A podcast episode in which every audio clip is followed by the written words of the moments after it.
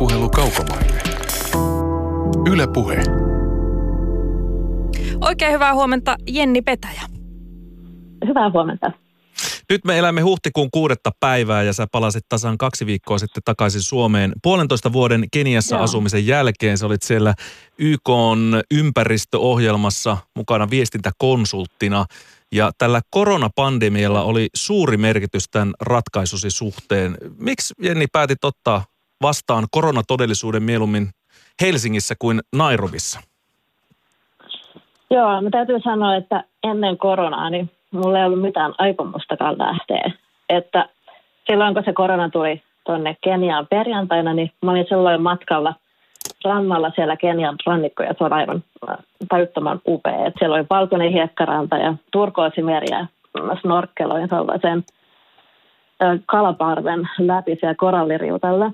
Ja mä muistan, kun mä pääsin pintaan, niin mä jopa itkin hieman, että miten tämä on niin kaunista ja että mä oon niin onnekas, mm. kun mä näin tämän kaiken.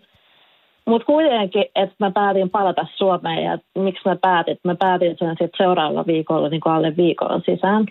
Että se, mä oon miettinyt sitä, niin pääsy sille, miksi mä palasin, on kuitenkin se, että musta tuntuu, että mun on turvallisempi olla Suomessa. Että se mun eka viikko, joka oli myös niin samalla koronaviikko Nairobissa siellä Keniassa, niin se oli aika stressaava että mä heräsin joka päivä mun kämppiksen kanssa ja me vaan hengiteltiin syöt, aamupalan syödessä. Ja mä olisin, että tämä on vähän raskasta. Että niinku, me stressattiin niinku ehkä sitä, että kuinka Kenia laittaa rajansa kiinni varmaan aika nopeasti, että ehditäänkö me pääseen pois sieltä ja että mitä jos me tullaan kipeäksi, mahutaanko me sairaalaan, kun terveydenhuollon tila on kuitenkin erinäköinen siellä kuin Suomessa.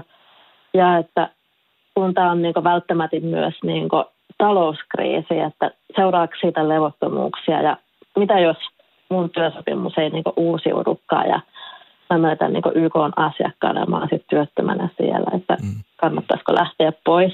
Et tos, ja sitten varmaan, että tosi moni mun kansainvälinen kaveri kanssa lähti pois sillä ekalla viikolla oikeastaan. Ja mä kuitenkin tein etätöitä heti saman tien, kun mä palasin sieltä rannalta Nairobiissa, niin sitten mä jotenkin ajattelin, että ehkä näitä olisi kivampi tehdä Suomesta käsin, että kuitenkin että se aika meni niin tosi nopeasti, että kun mä palasin Nairobiin äh, nyt maanantaina, niin keskiviikkona mä tein päätöksen, että mä lähden perjantai-lennolle, mutta sitten se oli ylipuukattu, niin sitten mä paniikissa ostelin lentoja ja sitten mä pääsin sunnuntai-lennolle.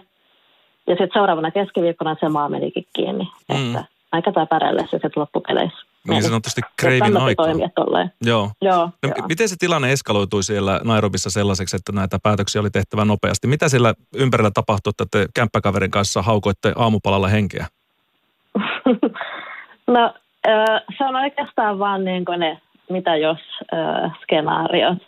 Ja että kuitenkin, että varmaan eri asia, jos on sellainen niin kuin lakisopimus, mutta kuitenkin, että me oltiin vähän freelancereita, niin sitten se ei ole niin ehkä – on vähän turvattomampi olo tuli. Ja sitten lähinnä vaan, että, ne, että mitä, mitä jos sitä tätä tuota, niin toi, ehkä sen takia, että niin kuin mä sanoinkin äsken, että se terveydenhuolto, ehkä se oma terveys siitä ja sitten toisaalta se mm, talouskriisi, tuleeko sitä levottomuuksia ja mm. sitten se oma tulevaisuus siinä kaikessa. No sä kirjoitit Lännen median kolumnissa että joka viikkoinen laulu paikallisessa uskonnollisessa kokoontumisessa ei enää mm. pitänyt sua hereillä aamu viiteen saakka niin kuin normaalisti. Mitä se kertoo tämän tilanteen Joo. kehittymisestä? Ne keniat on kuitenkin aika uskovaista porukkaa. Kun tuli näitä toimenpiteitä ja niitä kehotuksia, näitä samanlaisia, että tai niin, millä kaikki koko maailma oikeastaan taistelee koronaa vastaan, että peskää käsiä ja ei isoja joukkokokoontumisia ja tällainen.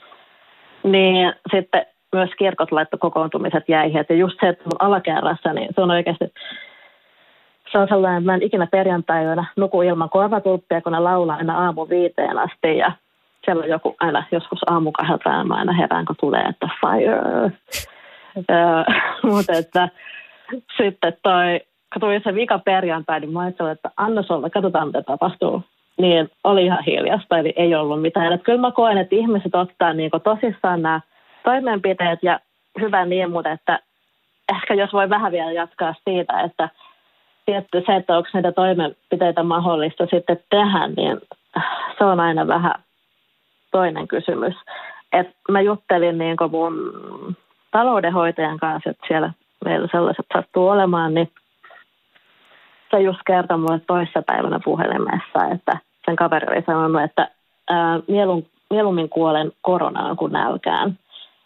Että nämä koronan vastaiset toimet ja kehotukset, niin kuin, että pitäisi pysyä kotona, tiedäksi, niin ei se ole niin kuin kaikille mahdollisia, että niin kuin se sitten selitti mulle tällä, että, että moni ansaitsee elä, tai niin kuin sanotaan tällä, että tosi moni nainen on ensinnäkin yksinhuolta, ehkä puolet naisista on yksinhuoltajia Keniassa, ja sitten moni ansaitsee elannon, niin joka päivä sun pitää mennä myymään jotain, että sä saat sen muutaman dollarin.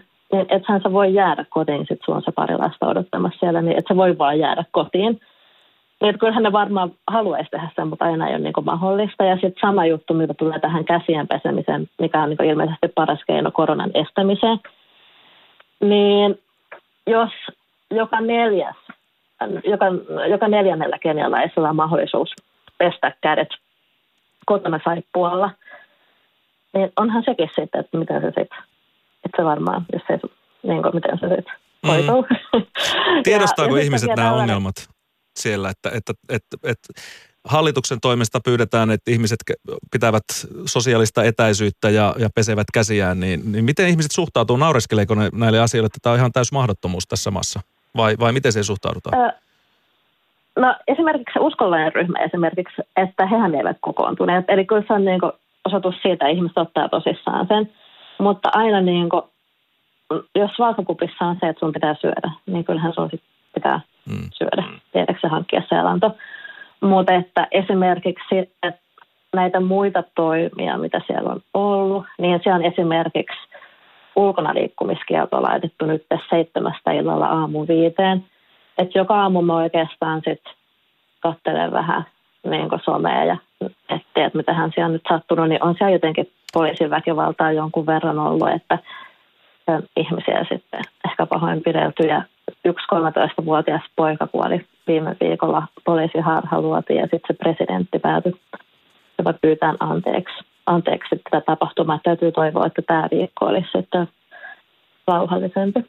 Eli virkavalta, käyt, virkavalta käyttää todella kovia otteita sen suhteen, että jos tätä ulkona liikkumiskieltoa rikotaan. Siitäkö tämä johtuu, tämä väkivaltaisuus? Mm, joo, joo, ilmeisesti. Mutta sä puhuit äsken tuossa myöskin levottomuuksista. Liittyykö tämä sitten liittyen tähän, tähän että ihmiset eivät saa sitten äh, hankittua elantoa vai, vai mihin nämä mahdolliset levottomuudet sitten mahtaisi liittyä? Mitä on odotettavissa kenties? Niin, no siihen oikeastaan. Ja eihän nyt tiedä, että kuinka paljon niitä tulee, että joitain incidenttejä on saattanut olla, mutta että mitä tapahtuu, niin me ei kukaan tiedetä sitä. Mutta esimerkiksi kun valtion rajat suljettiin turisteilta, niin joka kymmenes kenialainen työllistyy kuitenkin turismin, turismin pariin, niin siinähän lähti se elinkeino. Että esimerkiksi mun yhdellä kaverilla on safarifirma ja se oli 280 päivää mun mielestä viime vuonna safareilla, niin sillähän lähti saman tien sitten kaikki työt, tai siirrettiin sitten ne safarit. Ja sitten esimerkiksi tämä kukka, kukka- ja ruusubisnes on tosi iso. Olisiko se joku neljänneksi isoin vientiartikkeli Keniassa, en väärin muista. Mm. Ja suurin valtaosa näistä ruusuista ja kukista lähetetään sitten Eurooppaan. No sitten kun se markkina meni meillä, me, tai me mentiin kiinni, Eurooppa meni kiinni näiden ruusujen osalta, niin nythän siellä sitten jotenkin, mitäs niille ihmisille tapahtuu, että se työllistää ehkä jonkun miljoona. Ja sitten jos ei ole säästöjä, niin sitten mitä sitten tapahtuu, että ei, ei me tiedetä, että varmaan seuraavat kaksi viikkoa, kuukausi, kaksi kuukautta näyttää sen, että mitä tulee tapahtuu. No, Kenian... Toivotaan, että kaikki menee hyvin, että nämä toimenpiteet on ö, myös toimivia sitten. Niin kuin, ja... Aivan.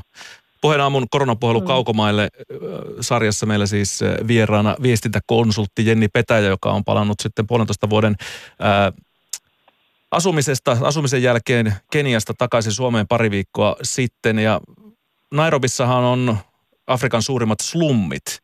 Niin millaisissa puitteissa mm. ihmiset niissä Nairobin slummeissa asuvat ja paljonko niitä ihmisiä siellä on? Mm, mä en nyt lukumäärää muista, mutta yksi Afrikan isoimmista esimerkiksi ää, Kiverä on. Niin kuin, että siellä ihmiset asuu tosi tiiviisti, niin kuin tiiviimmin kuin esimerkiksi, paljon tiiviimmin kuin esimerkiksi New Yorkissa. Ja sitten ei ole kuitenkaan niin kuin, mahdollisuutta niin kuin, pc ja suihkuuhun ehkä ja ei ole vettä sun muuta. Ja siellä asutaan tosi tiivisti pienissä sellaisissa hökkeleissä.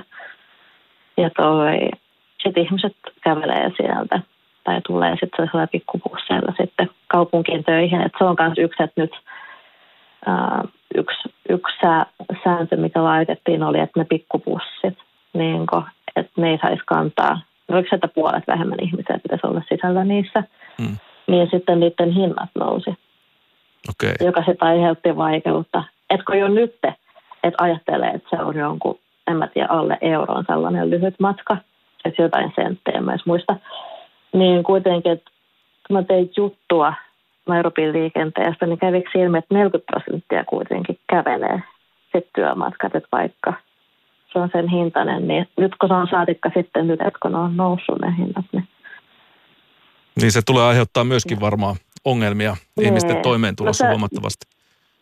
Joo, se on ilmeisesti yksi iso kysymys nyt, mutta että onhan nämä, niin nämä että se Nairobi on iso suurkaupunki kehitysmaassa ja toi, siellä ihmiset elää tosi eri lailla, että eihän se pelkästään pelkkää niin slummia ole, että mm. siellä on myös hyvin toimeen tulevat niin väestö, että siellä on omakotitaulualueita, joissa on isot upeat vihreät puutarhat ja sitten siellä on moderneja kerrostaloja ja vastaavaa, että kaikkea löytyy. Jenni Petäjä, sä oot ollut nyt Suomessa kaksi viikkoa. Miten suhtautuminen koronaan ja yleinen ilmapiiri eroaa täällä siihen verrattuna, millaista koronan käsittely ja siihen liittyvä toimiminen ja suhtautuminen on Keniassa? Joo, no enemmän musta tuntuu, että mä oon sitä Kenian mediaa seurannut kuin Suomessa, että tuntuu, että puoliksi vielä siellä Keniassa, kun mä oon ollut täällä karanteenissa. niin ei ole sulle ulkomaailmaa on ollut vähän Suomessa ehkä vielä kaukana mulle, mutta että ehkä voi sellainen sanoa, että Kenias ehkä just se, kun mä juttelin sen taloudenhoitajan kanssa ja sitten toista päivänä näistä asioista, niin se esimerkiksi just sanoi, että niin kuin, ei voi pysyä kotona, ettei kuole nälkään. Sanoi, että se moni kaveri sanoo tällä tavalla, että ehkä Suomessa nyt ei tällä tavalla ihan puhuta, ja sitten mitä tulee näihin skenaarioihin, että mitä tapahtuu, niin kyllähän eihän tämä niin kiva tilanne kenellekään ole, ja eikä se stressi tai huoli ole yhtään sen vähempi ikinä. Muuten, että kuitenkin ne skenaariot ehkä on niin Nairobissa tai kehitysmaissa sit vähän erilaisia, että miten se talouskriisi aiheuttaa siellä Suomessa. Kiitoksia Jenni Petäjä. Kiitos paljon.